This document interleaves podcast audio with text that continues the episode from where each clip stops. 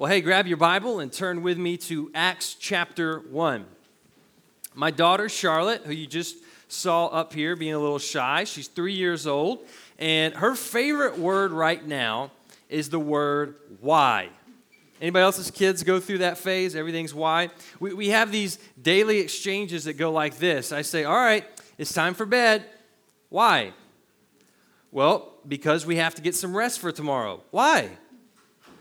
Well, because if we don't, we're not going to feel good tomorrow. Why? Because that's how God made us, okay? And that's where I kind of always land. That's how my wife and I have started answering her because, well, it's kind of hard to answer why cicadas make noise and why you can't draw on the walls and why vegetables are good for you and why your birthday is only one day a year and why daddy needs another cup of coffee. because that's how God made it, okay? All of her why questions, though, keep me thinking about the purpose of things. I've started wondering myself, why do those pesky little cicadas make so much noise? And why can't we draw on the walls? I think that'd be kind of stress relieving. But that's what why questions are designed to do. They're designed to make you think about the reason why something is the way it is. And as humans, we're, we're wired to ask these questions. We want to know how things work and why they work the way they do. So this morning, we are going to channel our inner three year old and we're going to ask the question, why? Specifically, we're going to ask this question Why multiply? That's the title of our message, and it refers to the Multiply 2028 vision and the campaign that we're going to start to get the vision on its feet. Now, if you're new to Blue Valley, or if you feel like 2020 has been decades long and you forgot everything that happened in 2019, like I did, then you may need a little refresher. You may not know what the multiply vision is. You may be thinking, multiply? Are we going to be doing math? I don't like math. I mean, let's start with addition or subtraction or something. But, but no, let me just refresh your brain. Here's what the vision is the vision of Blue Valley Baptist is to become a multiplying church that is actively establishing local campuses and planning autonomous churches locally, regionally, nationally, and internationally by 2028. This is not something that we just pulled out of thin air. This vision was years of thinking and praying and discussing among staff and elders and other church leadership. It was then approved by about 75 different groups of people, only slightly exaggerating, including the entire church. We voted unanimously on this last year to adopt this as our vision, which means in the Baptist world, it is written in stone, okay? Like, this is our vision till death do us part, no takebacks. And if you don't like it, well, you can call my boss, God or Pastor Derek, whoever's easier to get a hold of. Um, but this isn't also, this also is not just a bunch of fancy words on a page designed to, to make us look like we're doing something we actually aren't. Every company and organization has a hip vision, vision statement these days, and yet often and sometimes that vision has very little bearing on the day to day operations. But that's not going to be the case with us. As you're going to see, this vision is going to impact every single thing we do. We are putting our money where our mouth is. Literally. We're going to be raising money for this vision starting on November 22nd. That's two weeks from today. So, this is the vision of Blue Valley Baptist Church. But why? I mean, seriously, why? Do you know the purpose behind this vision? Maybe you're wondering today, why are we planting churches and starting more campuses when we have two perfectly fine campuses right here? Why are we sending out people to start new things when we should be trying to get more people to come here and join us? Why are we raising money with so much financial uncertainty in our country right now? And why are we seeking to multiply when we still don't have all our people back from the COVID 19 pandemic? Why? Have I said the word why enough yet? Well, I'm going to say it about 100 more times today, okay? Because this morning we're going to look at the why, and it's a big why. It's a very important why. Because the why behind our vision comes from Jesus himself. Jesus actually used his final words on earth to give us this why. It was the last thing Jesus said to his disciples before he ascended back to heaven. He, he gave them his final marching orders, and those orders are the why that we need to understand if we're going to fulfill the Multiply 2028 vision. So let's look now at Acts chapter 1, verses 6 through 11. I want to invite you to stand with me as we honor the reading of God's word. So when they had come together, they asked him, Lord, will you at this time restore the kingdom to Israel? He said to them, It is not for you to know times or seasons that the Father is fixed by his own authority, but you will receive power when the Holy Spirit has come upon you, and you will be my witnesses in Jerusalem and in all Judea and Samaria and to the end of the earth. And when he had said these things, as they were looking on, he was lifted up, and a cloud took him out of their sight. And while they were gazing into heaven as he went, behold, two men stood by them in white robes and said, Men of Galilee, why do you stand looking into heaven? This Jesus, who was taken up from you into heaven, will come in the same way as you saw him go into heaven. Amen. You can be seated. Ultimately, our why is because Jesus has called us to multiply. It's not optional, it's not just for super Christians, it's for all of us, every believer and every church. It's our mission, our purpose, our great task and calling. So, as we walk through this passage this morning, I want to give you three specific reasons straight from the text of why Jesus calls us to multiply. Here's the first Jesus calls us to multiply because his mission is global. One of the fascinating things about this passage in Acts chapter 1 is that after all the disciples had witnessed, after all they had seen Jesus do, they were still confused about what exactly his plan was. Remember, this is the last thing Jesus said to his disciples. He spent three years investing in them and teaching them and raising them up for this very moment, and yet they were still thinking about themselves. Look again at verse 6. Here's the question they want to know Lord, will you at this time restore the kingdom to Israel? What exactly are they asking here? Well, one of the things we see in the New Testament is that the Jewish people were struggling with what it meant that the Messiah was going to be a king who would restore the kingdom to Israel. They interpreted these Old Testament prophecies a, a, little incorrectly, and they believed the Messiah was going to physically conquer the Romans and sit on a literal throne as king immediately from day one. And that was how they pictured salvation. So you can imagine how confused they were when this great and mighty king came as a baby in a manger. And they were even more confused, I would assume, when rather than Jesus killing their enemies, their enemies killed him.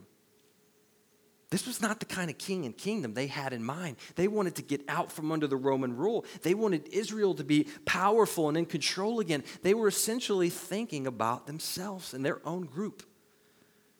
So after all they had experienced Jesus do, Jesus do, they're still wondering, is now the time, Jesus?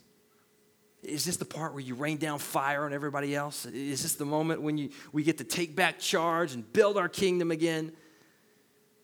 Jesus says it's, it's not for you to know times or seasons that the Father has fixed by his own authority.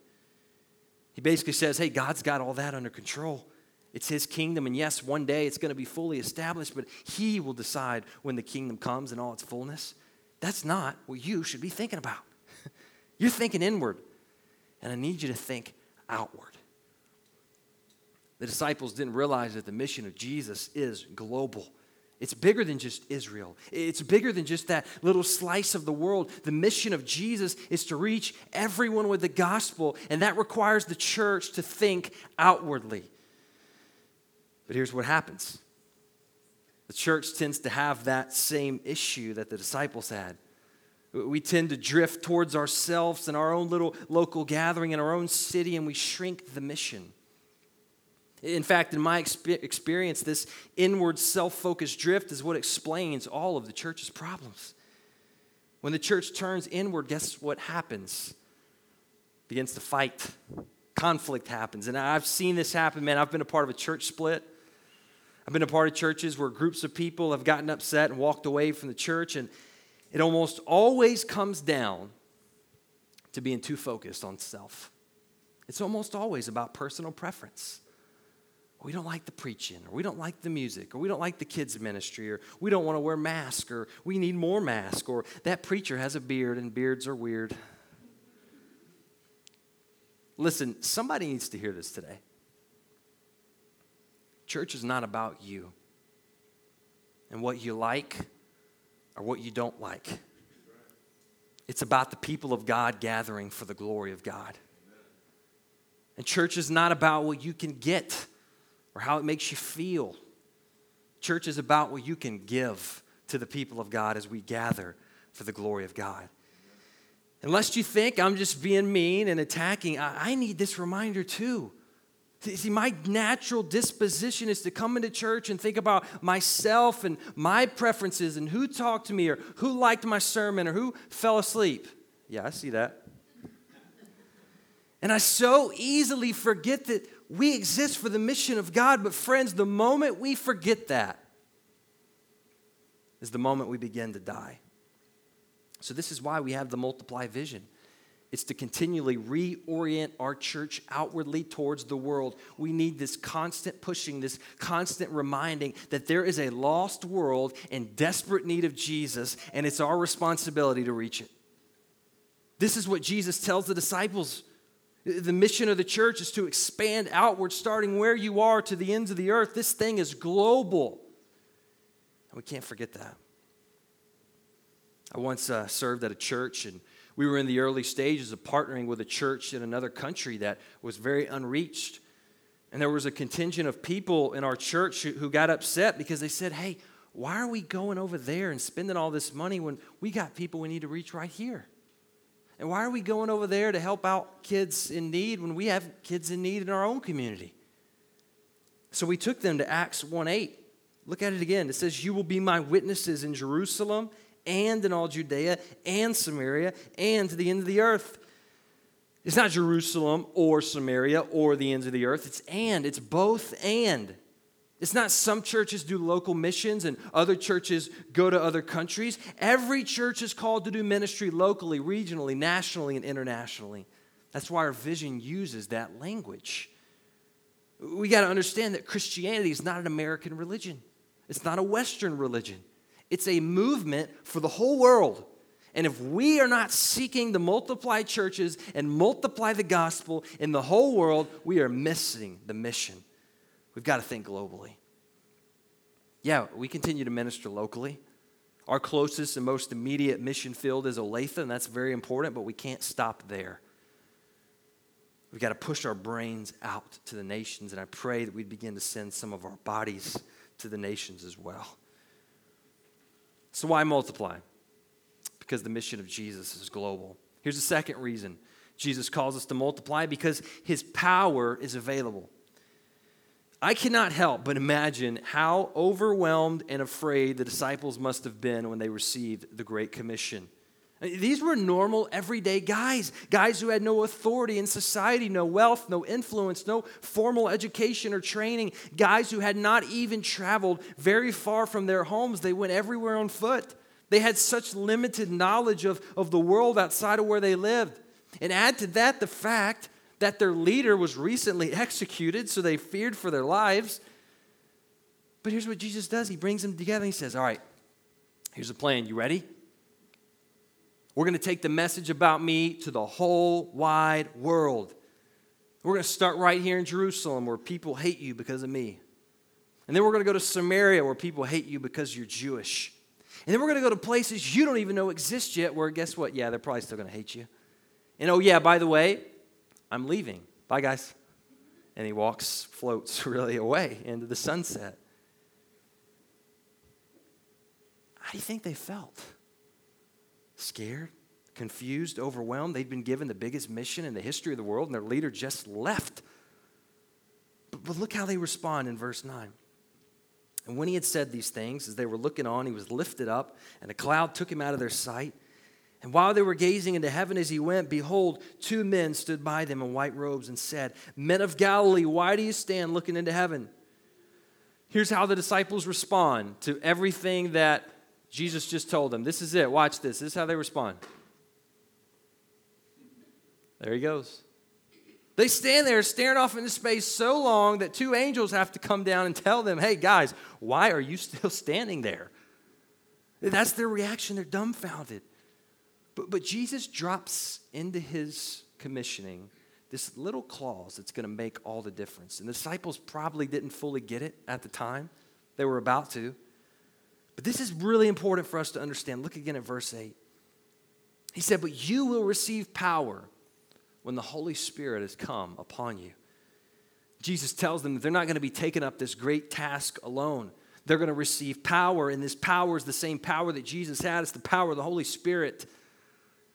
Now, I think it's important for us here to evaluate our understanding of the Holy Spirit. I grew up in a Southern Baptist church, and growing up in a Baptist church, we didn't talk a whole lot about the Holy Spirit. I kind of thought of him as like that crazy uncle that everyone has. Like you have to love him because he's family, but when he shows up, you get nervous what he might do. You know, and I, thought the Holy Spirit would, would make you jump over the pews or do some things you didn't want to do. And those of you who grew up in maybe a more charismatic or Pentecostal tradition, you, have a totally different experience with the Spirit. So I think, despite our tradition that we grew up in, we really need to think through our understanding of the Holy Spirit. Because sometimes Christians tend to think of the Holy Spirit as a power or an energy like the Force in Star Wars. It's this mysterious power that comes from God, but that's not it. The Bible teaches us that the Holy Spirit is not a force, the Holy Spirit is a person. That's why we say He and not it. He is God, one of three persons of the Trinity. So just as Jesus is fully God and the Father is fully God, the Holy Spirit is also fully God. The Bible tells us that the Holy Spirit does a lot of things that are personal. He, he said to comfort and teach and speak and grieve over sin. He gives spiritual gifts to believers and he even prays for us. You see, the Holy Spirit is a person. So, do you see then why receiving the power of the Holy Spirit is such a big deal? To receive the Holy Spirit is to have divine help from the power of, and person of God. And here's the kicker the, the Spirit doesn't just help us by going in front of us or coming behind us or standing along with us. No, the Bible says He's in us. 1 Corinthians 3:16 tells us that the Holy Spirit indwells every believer. He lives in us. Man, do you get what this means? This means we have the power and person of God inside of us. This should totally transform the way we think about the mission. It's like the disciples, I often feel unqualified and small and afraid. But with the Spirit's power in me, I know that the mission does not depend on me. It's not about my skill or intelligence or abilities or gifting or strength. It's about the Holy Spirit in me. I was thinking about back in college, I played uh, intramural flag football. And it was a lot of fun because it was like mostly regular, semi athletic guys competing, so it was, it was nice. But I was thinking about this. Can you imagine if Patrick Mahomes played on my flag football team? How do you think that would affect the morale and confidence of the team? If Patrick Mahomes were on my flag football team, I think it's safe to say that we would win. Like I would have no concern about who we're playing or who's on the other side of the field. I would have no doubt about the outcome of the game because to have the greatest football player on the planet on my team, I would feel unstoppable. And this is how we should feel knowing we have the Holy Spirit on our team in the mission. The victory is guaranteed. If God has called our church to multiply and accomplish this vision, then it's going to happen. If God has called you to share the gospel, and He has, then when you share, His power will do the work. The Spirit is the one who speaks through us, the Spirit is the one who changes people's hearts, and the Spirit is the one who will multiply His church. This is why we multiply, because the same power that Jesus had, the same power that raised him from the dead, the same power that has propelled the mission forward for 2,000 years is the same power we have access to today So we multiply because his power is available. Third and last, Jesus calls us to multiply because his return is certain. Look with me one more time at verse 10. And while they were gazing into heaven as he went, behold, two men stood by them in white robes and said, Men of Galilee, why do you stand looking into heaven? This Jesus who was taken up from you into heaven will come in the same way as you saw him go into heaven. Do you remember when your mom told you as a kid, hey, I'm going to go to the store, and by the time I get back, this house better be clean. You were expected to complete your chores while your mom was away, and when she returned, she was going to see how you did. And the thought of her coming home, pulling up the driveway, you hear the keys jingling and you're scrambling, that kind of motivated you to get things done, right? The same is true of Christ. The angels tell the disciples, hey, don't just stand there. Yes, he's gone, but he's coming back. And until then, we got a job to do. So, in other words, get to work. I wonder if those same angels were to come visit us this morning, what would they say? Why do you stand there looking at the news all day? Why do you stand there looking at your bank account and worrying about money? Why do you stand looking at social media? Why do you stand there looking at what other people think about you? Why do you stand looking with regret at the past or with worry about the future? Jesus is coming back. Don't just stand there, get to work. It's not that all these other things going on in the world are, are not important, but on the scale of what's most important, nothing outranks the call to take the gospel to the nations. We've got to have this sense of urgency for the mission. That's never been more apparent to me than it is in 2020. I've been reminded how fragile and fleeting life really is. Our health, our government, our society, our financial markets, all of that is fleeting and temporary. None of us are guaranteed a single day on this earth. I mean, every breath you take is a gift of God's grace. And Jesus could come back any moment. And yet, here in Johnson County, we are surrounded by people who do not know him. Did you know 75% of Johnson County is functionally unchurched? Many of the people you work with, many of the people in your neighborhood, many of the people you pass driving down the street every day are on a path to hell if we don't do something about it. And think about the world. Did you know there are over 7,000 unreached people groups in the world today? This means that there are over 3.2 billion people who have no access to the gospel of Jesus. There are no churches no Bibles, no gospel witness, and unless we reach them, they will spend eternity in hell. This is real. This is not just church talk or pastors speak. Eternity is real. Heaven and hell are real places, and real people are going there every day. And the one thing that determines their eternal destination is if they trust in Jesus. There is no other way. This isn't just a job of a missionary. Guys, every follower of Jesus is called to be a missionary. The Great Commission is not just for pastors or Sunday school teachers or even adult Christians, it's for all of us. And it's going to take all of us. This is why we multiply. Because the mission of Jesus is global, His power is available, and His return is certain. This is our why. So when we talk about the multiply vision, we're not trying to be unique or hip or extra special. We're simply trying to do what Jesus has called the church to do all along. So I want you to know if you come to this campus and you sit in these seats each week, you're taking a risk. I'm not just talking about the risk of being infected.